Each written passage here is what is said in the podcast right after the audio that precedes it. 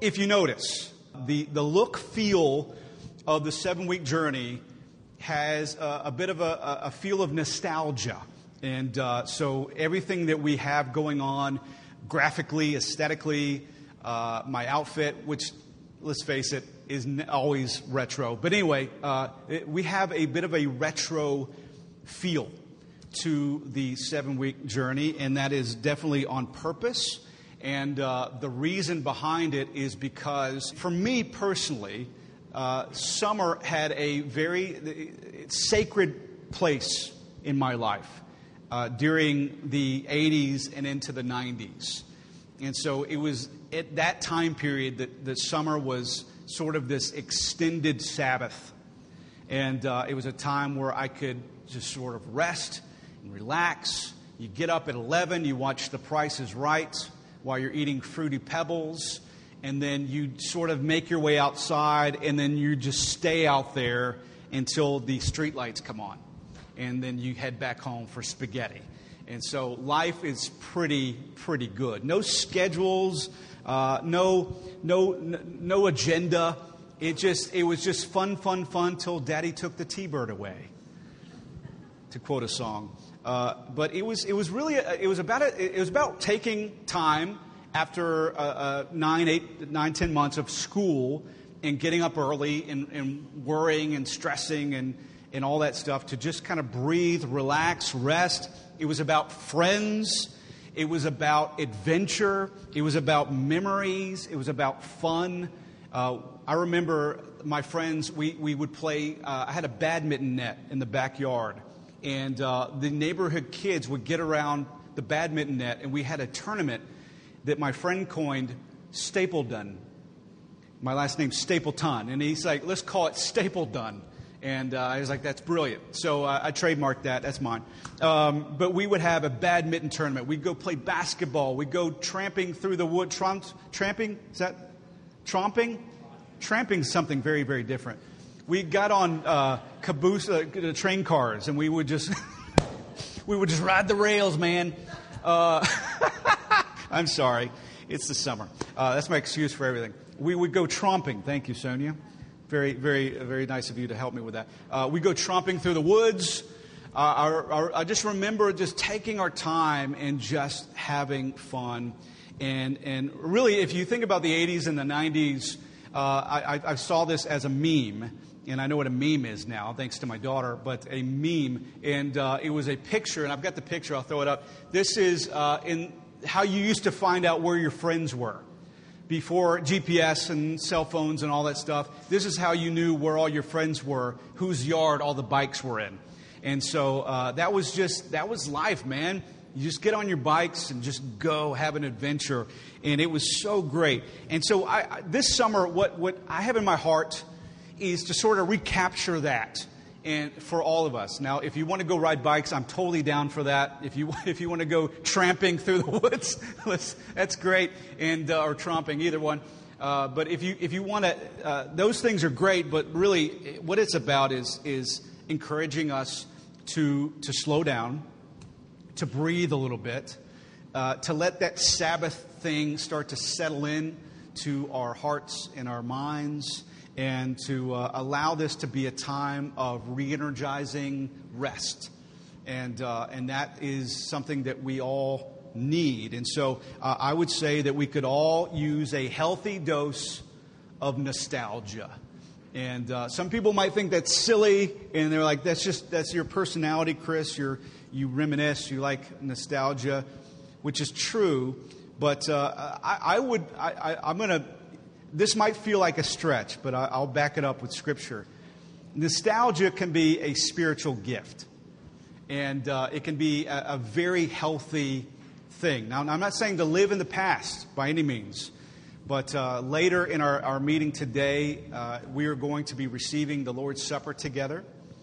And uh, which is a, we'll do that every week this summer, and, and it, it's a very important moment in the life of a believer. And uh, if you think about when Jesus instituted it uh, with, his, with his guys, uh, these are his last moments before he's arrested in, in the Garden of Gethsemane. He's, he is in the upper room. He is, uh, so much happens in this, in this time with his disciples. And one of the things that happens is he institutes the Lord's Supper. And so they're having this, this, this, this meal together. And he says, I want you to continue doing this. Now, technically, this is Passover. It's, it's, uh, it's a moment where this culture would have gotten together anyway for a meal, but he, he encourages them to keep doing this. He says, whenever you're together, keep doing this. And so he institutes a thing that we call communion or, or the Lord's Supper or, or whatever. And, and it is a time that we're meant to do this, as he says, in remembrance of him. Uh, if you look at the, the original word usage here, and the uh, an accurate translation would be sort of this idea of reenact this moment. So it is Jesus encouraging these guys after he is gone physically to continue to do this, to break bread together, to have a meal together, which is why I love doing communion at a table facing each other, which is, a, uh, I think, more accurate to the original experience. And he says, I want you to reenact this, recapture this. And it's almost like he is, he is ordaining nostalgia. Go back and remember this beautiful moment. Now, we didn't have, we weren't there, but it's almost like he's encouraging all people to go back and remember, return to your first love. Remember the price that Jesus paid, that his body was broken, that his blood was shed. Remember, reenact it, relive this. So it's the spiritual significance of nostalgia, looking back. Now, uh, we're going to be uh, spending a lot of time in just a couple of verses this summer.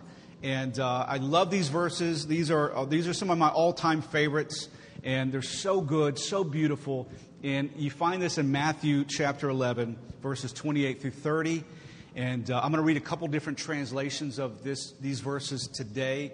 And uh, starting, this is, we normally do ESV, and uh, if you're wondering, or NASB, one or the other. And so uh, we, are going to read this and, and just talk about it today as we sort of kick off this series that we're calling Rhythms of Grace. So, this is what it says Jesus is making this invitation. He says, Come to me, all you are weary and heavy laden, and I will give you rest. Take my yoke upon you my, and learn from me, for I'm gentle and humble in heart, and you will find rest for your souls. For my yoke is easy and my burden is light. Rest for your souls. Um, if, you, if you're reading in, in the Bible, or, or even kind of the way we threw up on the screen, you'll notice that the phrase rest for your souls is in all capital letters. And it, is because Jesus is quoting Scripture, he's quoting uh, the words of the prophet Jeremiah in this conversation. In fact, it, it comes from Jeremiah chapter 6, verse 16. And so Jesus is evoking uh, an old verse that, that, that, this group of people would probably be familiar with and, uh, and, and, and understand the reference. And so if you go back to that statement, this is what Jeremiah, the prophet Jeremiah says at, at, around that verse uh, to stand at the crossroads and look for and ask for the ancient paths where the good way is, and then walk in it, and then you will find rest for your souls.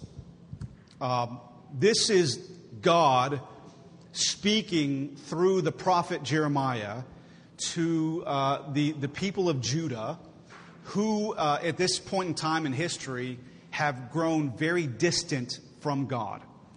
And uh, whereas in, in the past there was such a, a beautiful, dynamic, historic relationship, God doing beautiful things through the tribe of Judah and, uh, and at this point, they have sort of grown cold and grown distant from their relationship, their connection with God. And so uh, this is God basically calling them out through the prophet Jeremiah and saying, Guys, you're at a crossroads, you're at a fork in the road. I need you to do something for me. I need you to consider going back to the ancient paths. And what he's referring to in the ancient paths is I want you to remember how you, your generation, your previous generations, you used to be so close to me and used to walk with me, independence of me. You, you, were, you were not autonomous people just trying to work this out in your own strength. You were devoted to a relationship with your God. And I'm encouraging you to return to the ancient paths. Now, look at what's happening. Now, the, the commonality is uh, both are referencing the promise of rest for your souls. So, Jesus is inviting people to come to Him and find rest for their souls. These, these words from God through the prophet Jeremiah is an encouragement. Return to the ancient paths, and that's where you're going to find rest for your souls. Now, both are referencing, is Jesus is quoting old scripture, and he's referring this community back to an ancient civilization, an ancient scripture, which that scripture itself was referring back even further to an ancient point in the history of the tribe of Judah.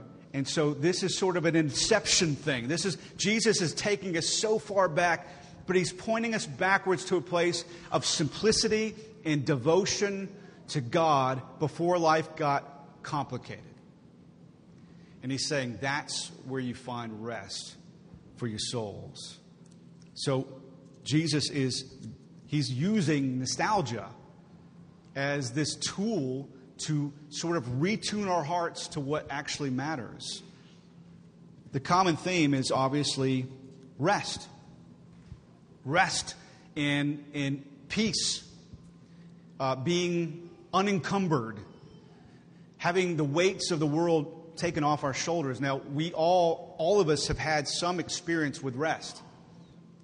And if we think about a carefree sort of life, and, and we remember what that feels like, there, we've all had some sort of brush up with that. We, we've all experienced that to some degree, even if it was fleeting. We've all experienced a, life, a time in our life where life didn't feel so heavy. And for a lot of us, we, depending on your childhood, and I know we've all had different experiences growing up, but, but I know for me, looking back, I, I, I reminisce and I'm nostalgic because it's a time in my life when there was like there was no responsibility, and that was awesome. I was carefree. You know, the beauty of it was I didn't worry about paying the bills. I didn't worry about uh, meeting deadlines. I didn't really even worry about impressing anybody or, or, or, gaining approval. I just sort of was me. And, and then everything, all the cares and the worries of the world were sort of, um, they were kind of subbed out to other people, my parents. Other people had that responsibility, and maybe my parents were stressed out about putting food on the table, but I had no idea. I was just blissfully, they'd say, ignorance is bliss. I don't disagree with that. People are like, hey, can I tell you about this problem? I'm like, no, thank you. I don't want to know about it. I'm, I'm smiling right now. I don't want to stop. And so uh, I, it's just being, being cared for is really a beautiful thing. And that's sort of exactly what Jesus is inviting us to. You know, uh, the Apostle Paul uses a, um, a comparison. And you find this in 1 Corinthians 9. It's not the only time you see it, but, but specifically, the Apostle Paul says that we're meant to run this race, uh, run, live our lives as if it's a race. And we run this race in such a way that we win. So he calls this life that we live a race. It's, it's a marathon, really. And, and that is difficult enough. And then somewhere along the way, as we get older and we grow in our responsibility and just life changes, we're running that race as well as we possibly can. And it just feels like life keeps heaping burdens and weights upon our shoulders. And now we're supposed to run the, the race with a, you know, a bag of rocks on our back. And it becomes difficult, increasingly more difficult as life goes on. And so we're supposed to just live this life of rest and ease, in carefree rest in the, the finished work of Jesus. But the reality is, man, this life gets very difficult and complicated. So Jesus is directing this invitation to anyone that feels that way. So, Matthew 11, verses 28 through 30, is this beautiful engraved invitation where Jesus says, Hey, are, are, you, are you weary? Are you burdened? Are you tired? Are you worn out? Are you weary and heavy laden? Then I'm inviting you to come and find rest in me. it's a very specific target audience. So if you, if you think about it, it, he's not even trying to appeal to people that feel like they're, they're fine. that those people are not interested in this invitation anyway. Like, no, I'm good. I'm fine. I'm on cruise control. This is easy breezy, beautiful cover girl. This is no big deal. Big bubbles, no troubles. Um, then the invitation really doesn't appeal to that person if, if we're managing this perfectly, if we're great in our own strength, if we got the world figured out, if we're competent and we're, we're together and, and we got the whole world uh, by a string sitting on a rainbow. I'm quoting a lot of songs today. I apologize.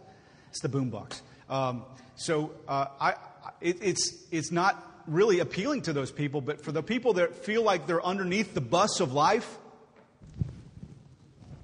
are you tired? Yep. Jesus doesn't get the word tired out. Yeah, that's me. Are you weary and heavy laden? Hmm? Okay.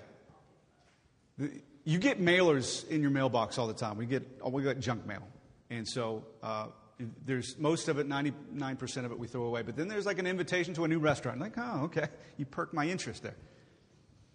This is an invitation that we would definitely, most of us, be very, very interested in. And Jesus is saying, if that's you, if you're tired, if you're burned out, if you're weary, heavy laden, I, am I'm, I'm inviting you to come to me, and that's where you're going to find rest.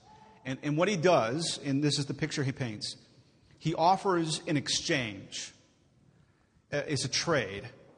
And so he offers in exchange, he says, uh, I'm going to give you rest, and you give me the impossible weight and burden that you carry. So he's saying, I, will take your yoke, and you take my yoke. Now, this is something infinitely better than a day off. This is something infinitely better than a vacation. This is something that is deeper and more profound and, more, and far more spiritual. And, and I love the phrasing rest for your souls. That is, that's something way different than rest for your body, rest for your mind, rest from uh, circumstances. It is something that is far more spiritual, far, far more interior, rest for your souls. And what that means is, what he's painting a picture of is this continual Sabbath that is permanent.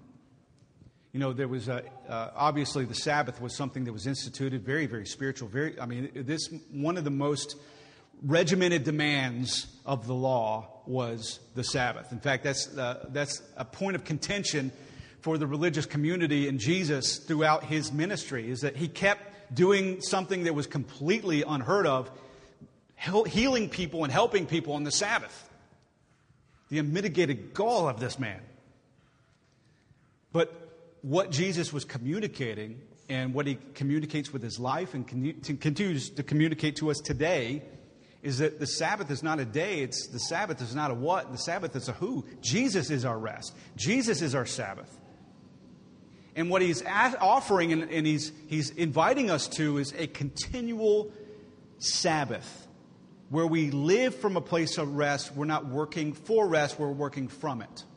Living from a place of perfect peace, perfect rest, where regardless of what circumstance or what's happening on the outside, on the interior, on the inside, in our souls, we are at rest. The Bible says, uh, I believe, First John, it says, we will prosper as our souls prosper. We'll prosper on the outside as we prosper on the inside. We start from a place of perfect peace, perfect rest, and then that affects everything. Now, what we typically think of when we feel um, tired, weary, burdened, heavy laden, we think, I need a break. I need a day off. I need a vacation. Which is, none of those are bad things at all. In fact, I recommend them highly. They are wonderful. But just because you take a break and a breather doesn't mean that you walk out of that breather with rest.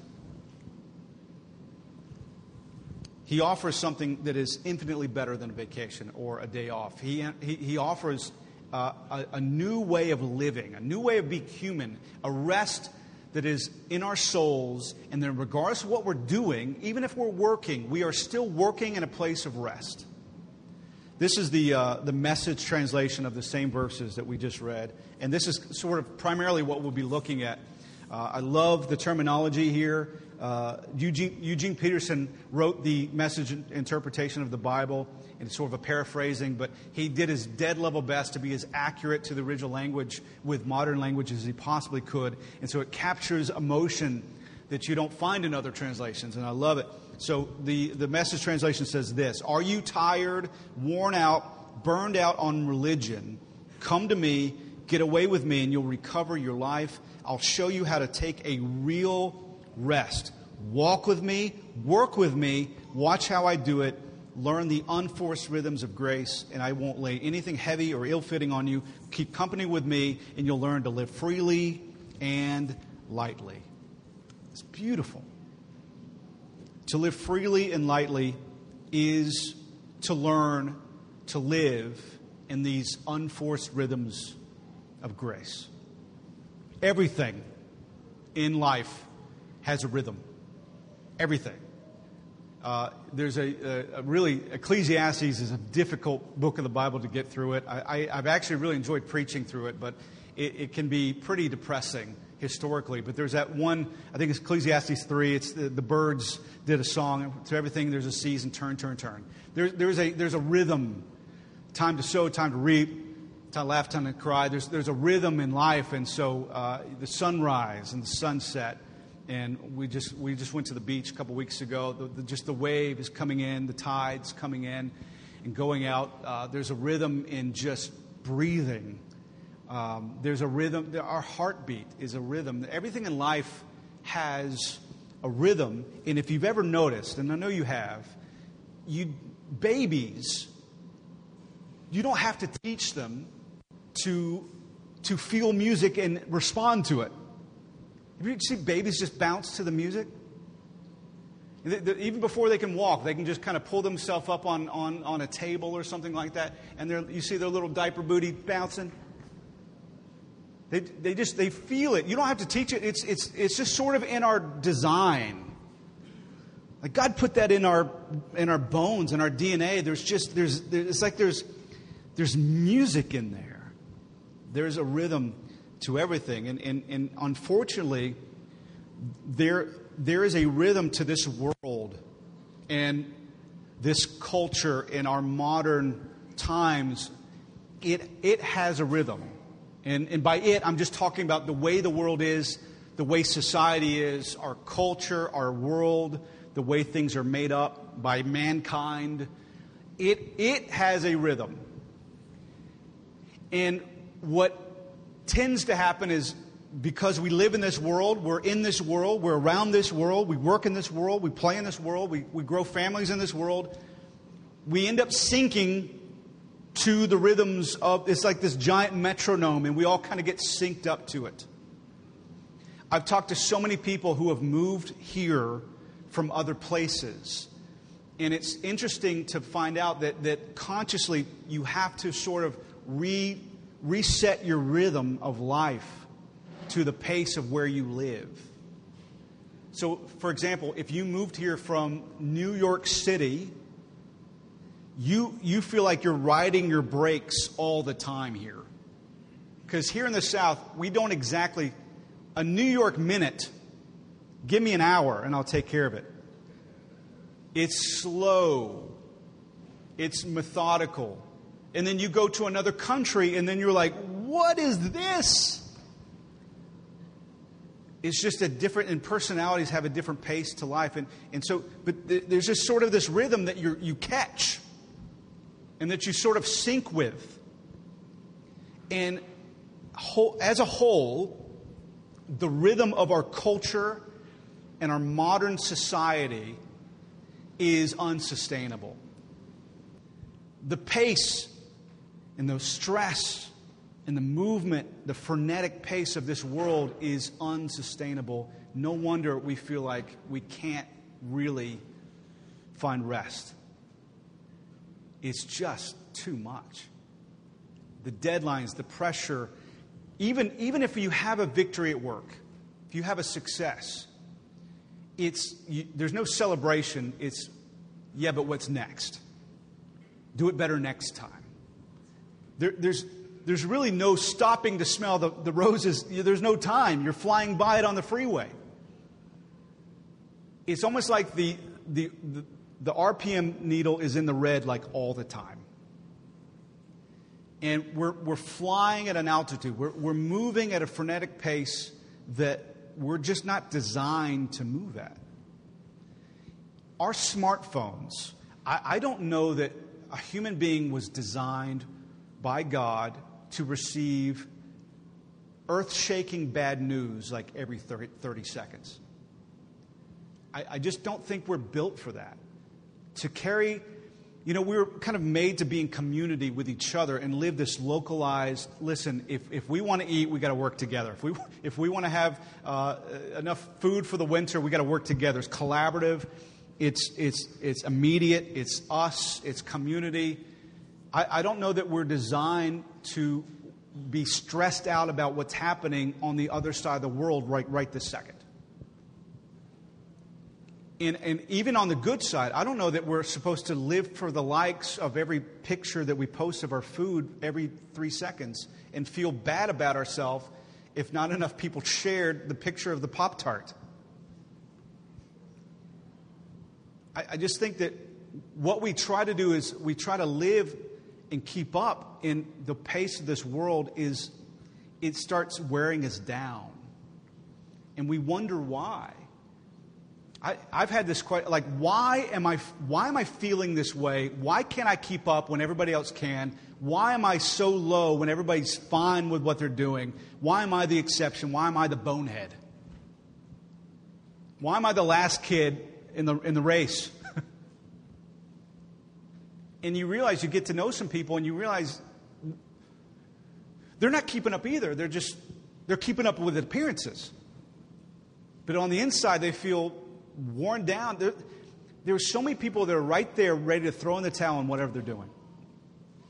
I talked to two friends in the last couple weeks who are both uh, been pastoring churches longer than I have here in this wonderful city, who both of them were like, I'm done both of them, who have encouraged me along the way. And those, both those guys are like, I'm out. And it breaks my heart. And I'm like, why? And they're like, it, it's just, it's too much. So it's not even just them, it's, it's them trying to pastor everyone who's all, everyone's going at a pace and set to a metronome that's unsustainable. And it just, you start feeling it crumble. I believe that Jesus' invitation rest for your souls isn't just experiential, it's medicinal. It's not just, hey, I want you to enjoy life more, which I, he does, but it's like, you need this. You need this, and I believe we need this now more than even when he said it to the people 2,000 years ago. We we have a hard time resting. We have a hard time experiencing peace. And I'm the chief sinner as it relates to that, that issue. I am awful at it. And, and I'm, I, I want to make sure that there's no, there's no question or thought, the way that we are here at, at Family Church, I'm not preaching from a, an arrived destination like, come join me in paradise. I'm, I am in the trenches and I'm, I'm preaching to myself right now because I desperately need this revelation. And if I feel emphatic and passionate, it's because I'm like, Chris, get it. So I took a vacation. Two Sundays ago, my family all loaded up in their cars. They pulled out from this parking lot right after church, and we, we headed south to Florida. And we spent uh, a week really, well, Sunday to Saturday uh, there in, in Florida, in the Gulf part of Florida. Uh, it was about a six and a half hour drive. We got there. We stayed in a little, a little house that was kind of close to the beach. We were, you know, on the beach almost every day. And uh, Sunday, Tuesday, Sunday, Monday, Tuesday, Wednesday night, I'm, I'm, I feel like a, a, a Coke bottle that has been all shook up. Internally, I'm going bonkers. I am stressed. I have tears coming in my eyes. I'm frustrated because I'm on the beach and no part of me can relax. And it's really frustrating. And I finally, and, and I'm having these symptoms of like panic attack. And I think I just, you, you, there's a surge protector in your brain. And I've felt it before, and it's, I'm, I'm, I'm up against it. And I'm in tears, and I, I tell my wife, I'm like, I'm not doing good. And we have this life changing conversation, which my wife's an angel. And in this conversation, I realize I'm synced up with the wrong rhythm here. I'm, and I've carried that wherever you go, there you are. I took, I brought this rhythm that is unhealthy with me, and I'm sitting here on the beach holding it, internalizing it. Our, as a culture, we don't rest well. Now, we can do nothing. I heard, a, I heard this, um, this quote the other day. The, uh, a guy, he's married, and he, his wife came in. She said, What you doing today? He's like, I'm doing nothing. She's like, Okay, well, that's great. Do nothing today.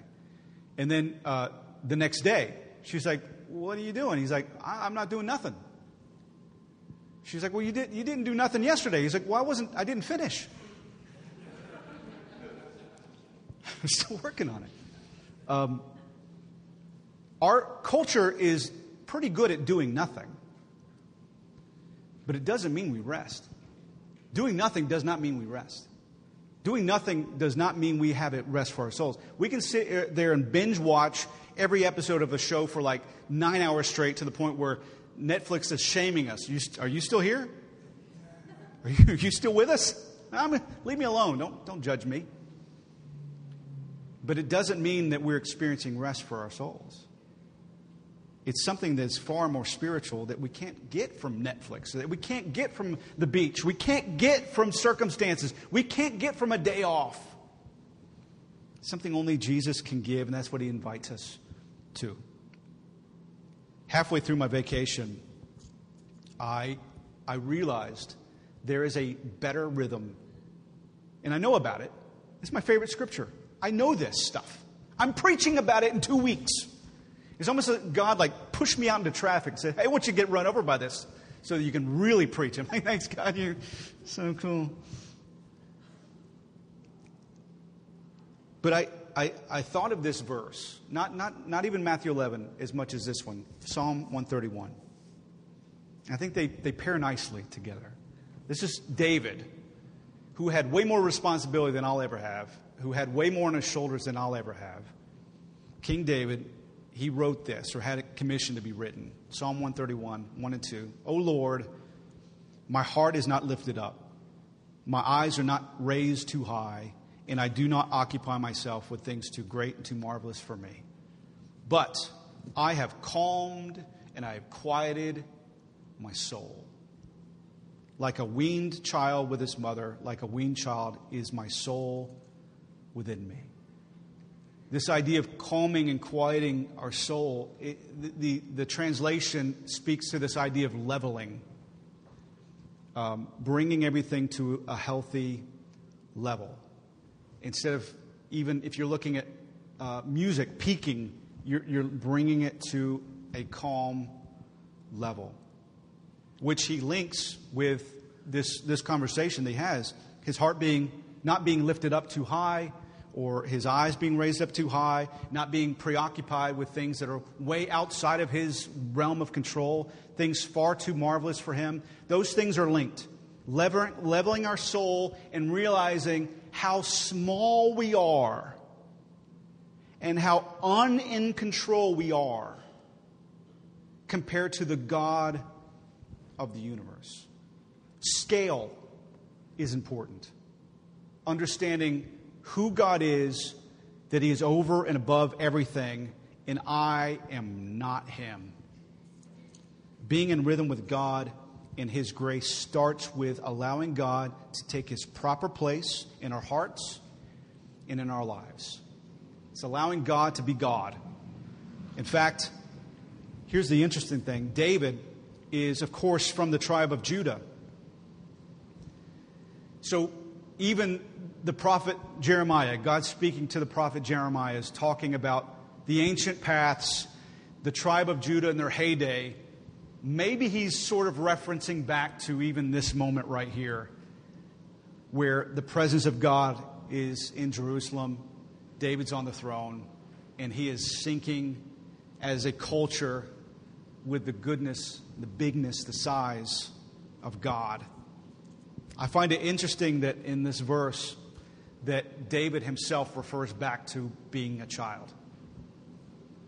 He says, like, like, a, like a weaned child. So it goes back to a place of dependency. And I, I, the, even the, the phrasing, like a weaned child, so that means being held isn't a conditionality of being hungry. I'm not looking to you for something. I just I want to be with you. So just being with God, being held by God. I want to, I want to close with one last picture, and we're going to wrap up today. And, and then this is going to be a great conversation, so beneficial for all of us, I believe. And, and, and I think God's going to do miraculous things in and through our hearts through this time. And so, but one last picture, we're going to close. Um, there was a time back to the uh, upper room where, the, where communion was was instituted, there was a, a, moment in time when, you know, of course, there's a conversation where Jesus saying, one of you guys are you're going to betray me, and uh, this is going to get ugly. And, uh, and so you see two postures of two very different disciples, which are often used to kind of contrast each other throughout Scripture. But you see Peter and you see John. Now, uh, John is a guy whose name means grace. And, and he is referred to throughout the, the, the, the, the Bible as the disciple whom Jesus loves. And the, the, the question is, how did he get that moniker? We're, he's only called that in the books that he wrote. So he calls himself that. Uh, at this point, where Jesus is talking about his betrayal and everything, G- Jesus is sitting, reclining at a table. They're eating. They're just sitting at a table together. And John as the Bible describes it, is laying next to Jesus with his head on his chest. And Peter is pacing the floor. Now, Peter is a guy who has lived his life trying his best to please God and be someone that God is proud of, while John has just bragged that he is the one God's proud of. He boasted in Jesus' love for him, he didn't boast in his love for Jesus. Well, those two postures are contrasted, and, and Peter, in fact, he says, Hey, hey, John, what's he talking about? He asks John because John's right there with Jesus, and obviously John knows something because he's relaxed. But think about it. What is, what is John hearing at that moment? He's got his head on Jesus' chest. He's hearing a rhythm. He's hearing the heartbeat of Jesus, which every beat of that heart screams, I love you. He's not consumed with his own thoughts and worries like Peter. He is consumed, he's almost being held like a child. This is the rhythm of grace. Being caught up and wrapped up in the arms of Jesus to where the world could be falling around around us, crumbling but it is well with my soul because I am with him. Peace is not a conditionality, rest is not a, a, a circumstances being lined up. That is, that is a gift from Jesus because that's who Jesus is.